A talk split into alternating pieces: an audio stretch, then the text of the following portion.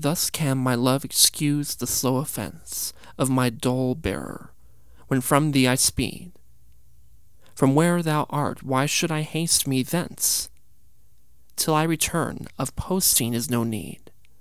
Oh, what excuse my poor beast then find, when swift extremity can seem but slow? Then should I spur, though mounted on the wind, in winged speed no motion shall I know.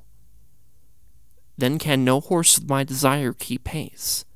Therefore desire, of perfect love being made, shall neigh, no dull flesh, in his fiery race.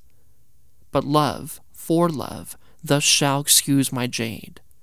Since from thee going he went wilful slow, towards thee I'll run, and give him leave to go.